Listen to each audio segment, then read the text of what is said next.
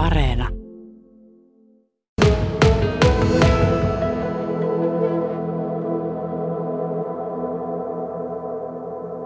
No ihan, ihan kokeiluhalusta haluttiin kokeilla ja ää, sitten semmoista valmistautumista tulevaa, että tota, tämä viljelyvarmuus ei välttämättä näillä nykyisillä kasveilla ole tulevaisuudessa enää niin sata varmaa. Viittaan tällä lähinnä siihen kuiviin kausiin, joita täälläkin on nähtynä. Eli nurmi ei menesty, jos on kuivuutta ja kuumuutta. Ja kun taas maissi hyötyy siitä. Meillähän viljellään pelkkää nurmea. Nurmea ja sitten lehmille syöttää nurmea ja ostoviljaa ja ostovalakuvaista. Ja sillä tarkoitus sillä maissilla, että sillä korvattaisi osa nurmirehusta ja myös osa siitä viljan tärkkelyksestä. No tämähän ei ole pohjoisessa Suomessa mikään ihan tyypillinen viljelykasvi, tämä rehumaissi, niin mistä te tähän saitte idean ja vinkin? No on sen verran seurannut, seurannut tätä allaa ja muuten niin, että, että tiedän, että on näitä kokeiltu Suomessa ja on jopa menestynyt. Tosin ollaan jo aika sillä äärirajoilla tässä pohjoisessa ulottuvuudessa, että voidaanko onnistua, mutta ihan sillä haluttiin kokeilla – ja osoittanut, että kyllä se täälläkin kasvaa. Kokonaisu- kokonaisuuden kannalta ei ihan päästy tavoitteet, että satotaso ei ollut ihan semmoinen. Siinä on erinäisiä syitä, mutta osaltaan tuli hyviä onnistumisia ja maissa oli parhaimmillaan kolme ja puoli metriä pitkä, että se näyttäisi kasvavan kyllä täälläkin. Mutta äh, ihan kokeilu ja opettelu, että tosi paljon oppinut tästä asioita jotka kyllä kannustaa kokeilemaan jatkossa uudestaan, että mitä tehdä toisin. Tämä oli teille ensimmäinen kesä rehumais... ensimmäinen, eh, ensimmäinen kesä. Niin, rehumaisin viljelyn kanssa, niin tota, sanoit, että kannustaa kyllä jatkamaan kokeilua ja ottamaan vielä lisää tietoa, mutta mikä yllätti? No yllätti ehkä sen kasvun nopeus sitten lopulta, että kuinka se oli huikeata se kasvu tuossa heinäkuun lopulla. Että sitä tuli jopa puoli metriä viikossa sitä pittuutta siihen. Että se yllätti ja no sitten yllätti ja ei yllättänyt se, että miten vaatelias viljelykasvi se on, että se on, ei, sitä ei voi mitenkään niin kuin vasemmalla kädellä viljellä, että se vaatii tosi kovasti panoksia ja panneutumista siihen asiaan, jos on vaan onnistua. Minkälaista panostusta se vaatii?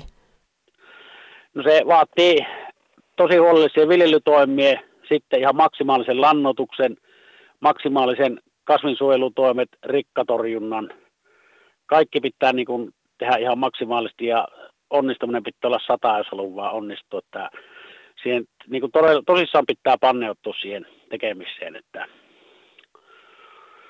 että jos joku muu kasvi kasvaa vain kun antaa olla, mutta tämä ei, että se on tosi vaatelias kasvi. No kaiken tämän panostuksen myötä, niin mitkä tässä rehumaisissa ovat sitten ne hyödyt? No hyödyt oli se, jos on niin kuiva ja kuuma, että nurmi ei kasva, niin todennäköisesti maissi silloin kasvaa. Sitten se satopotentiaali on aivan valtava. Se on moninkertainen tuohon nurmirehuun verrattuna. Ja sitten oletuksena on, että tuolla ruokinnassa se, eli lehmän ruokinnassa, niin siellä tulisi lähinnä tuotannolliset lisävästuotantoa ja myös terveysvaikutuksia. Ja se on erittäin maettava rehu. Ja sitä kautta saada sillä tuotannossa sitä tulosta. Ja myös sitten maissa on erittäin hyvä tuon lietelannan käyttäjä. Eli siihen pystyttäisiin sijoittamaan paljon lietelantoa niille lohkoille. Talven aikaa vielä seurattaa tuossa ruokinnassa, mitä se vaikuttaa, mutta ja sitten tehdään lopullinen päätös, että mitä tehdään ensi kesänä, mutta, mutta en pitäisi pois sulettuna.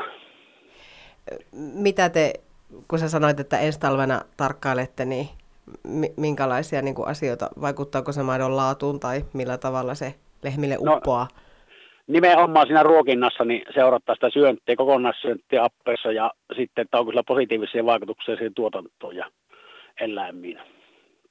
Mutta halutaan nähdä tuossa omassa navetassa vielä se. Ja mitkä ne positiiviset vaikutukset on?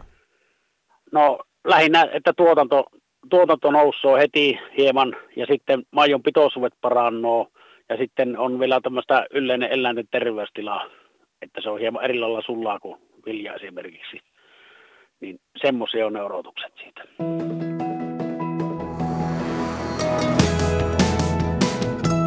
Yle Radio Suomi. Otetaan seuraavana Proagria-keskusten liiton johtava asiantuntija Tuija Huhtamäki myöskin aamulähetykseen mukaan. Oikein hyvää huomenta Tuija. Huomenta. Niin, tuossa ennen uutisia kuulimme Ossin tarinaa siitä, että hän lähti kokeilemaan sitten maissia. Suomen pohjoisin maissiviljelmä löytyy tällä hetkellä siis Suomussalmelta. Ää, miten näkisit, kuinka hyvin tuo maissi ylipäätään Kainuuseen sopii? Kyllä kiinnostustahan on ollut koko Suomessa, Etelä-Suomessa jo kymmenisen vuotta ja siellä rutiinia ja kyllä kokeilu mielessä ja tämmöiset kesät, kun tämäkin kesä on ollut, että lämmintä, niin mikä ettei kokeilu mielessä kannattaa kokeilla. Ossi totesi tuossa, että huikeaa oli se, miten nopeasti kasvoi ja pisimmät olivat kolme ja puoli metrisiä, että aikamoisia hujoppia. No maissista saadaan massaa paljon, eli kilomääräisesti hehtaarilta saadaan maissista enemmän satoa, niin miten näkisit, mitä muita vahvuuksia sitten maissilla mahtaa olla?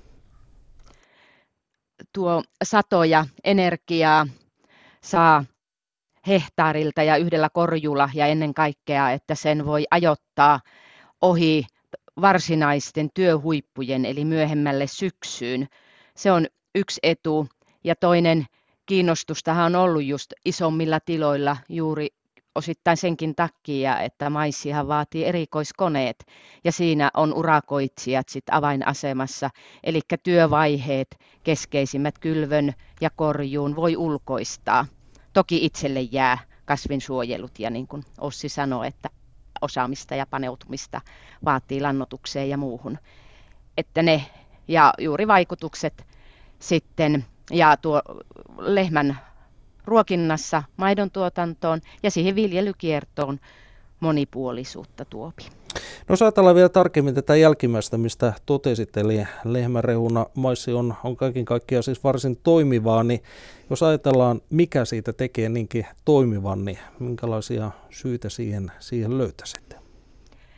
No se, että Suomessahan rehumaissia viljellään tämä noin 1500, eli sehän on ihan promille määrää koko alasta, niin se korjataan meillä, ei ei kasvateta jyviksi, vaan säilörehuksi, kuten nurmikin, niin siinä saadaan sitä kuitupitoista, sitä vihreää osaa ja sitten onnistuessaan sitä energiapitoista maissinjyvää samaan pakettiin, samalla korjulla ja kyllä se sinne lehmän pötsissä niin juuri se yhdistelmä, kun ne yhdessä on. Ja maissi on todettu olevan kyllä sellaista hyvin lehmän pötsiinkin soveltuvaa energiaa, niin tämä kombinaatio on varmaan se, joka vaikuttaa yhdistettynä sitten kokonaisuus on, että Helsingin yliopisto tutkii pari vuotta jo tehnyt kokeita, niin nehän näyttää, että maitotuotokseen ja maidon pitoisuuksiin noita asioita, mitä Ossi Heikkinenkin odottaa, niin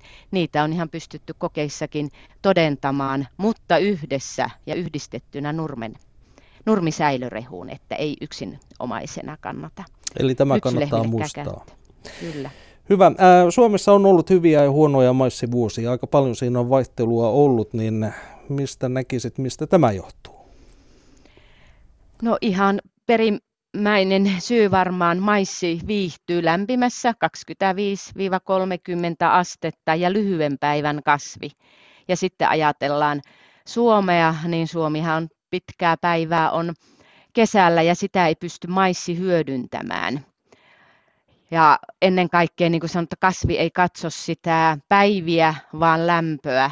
Niin lämpöä pitää tulla kasvuaikana riittävän paljon ja maissi vaatii pal- paljon, noin 1300 astetta, sanotaan tämmöistä tehoisaa lämpösummaa. Ja se vaan ei joka vuosi sitten täyty. Tänä syksy oli lämmin ja silloin kun maissi, niin kuin tuossa olette, hujahtaa se, että hetkessä sitten syksyllä, niin nythän se sai lämpöä siinä ja kerkee tulla myös sitä jyvää sinne sisälle, jolloin pääsee ominaisuudet sitten vaikuttamaan lehmässä. Ja tähän loppuun johtava asiantuntija Tuija Huhtamäki, Ossi Heikkinen siis pitää tällä hetkellä Suomen pohjoisinta maissiviljelmää Suomussalmella. Jos ajatellaan tulevaisuutta, nyt puhutaan, että ilmasto lämpenee pikkuhiljaa, niin olisiko tästä tulevaisuuden viljelykasvi myös tänne Kainuuseen? kyllä kannattaa kuulolla olla ja katsella ja kasvin jalostushan tekee harppauksia, että kyllä tässä kasvin jalostuskin tuopi uusia lajikkeita, jotka tähän pidempään kesään soveltuu ja ei niin kylmän arkoja, niin katsellaan tilastoja ja katsellaan lämpötiloja ja tutkimustuloksia, että miltä näyttää, mutta ei kun rohkeasti kokeilemaan ja apuja saa kyllä neuvontajärjestöltä ja muualtakin.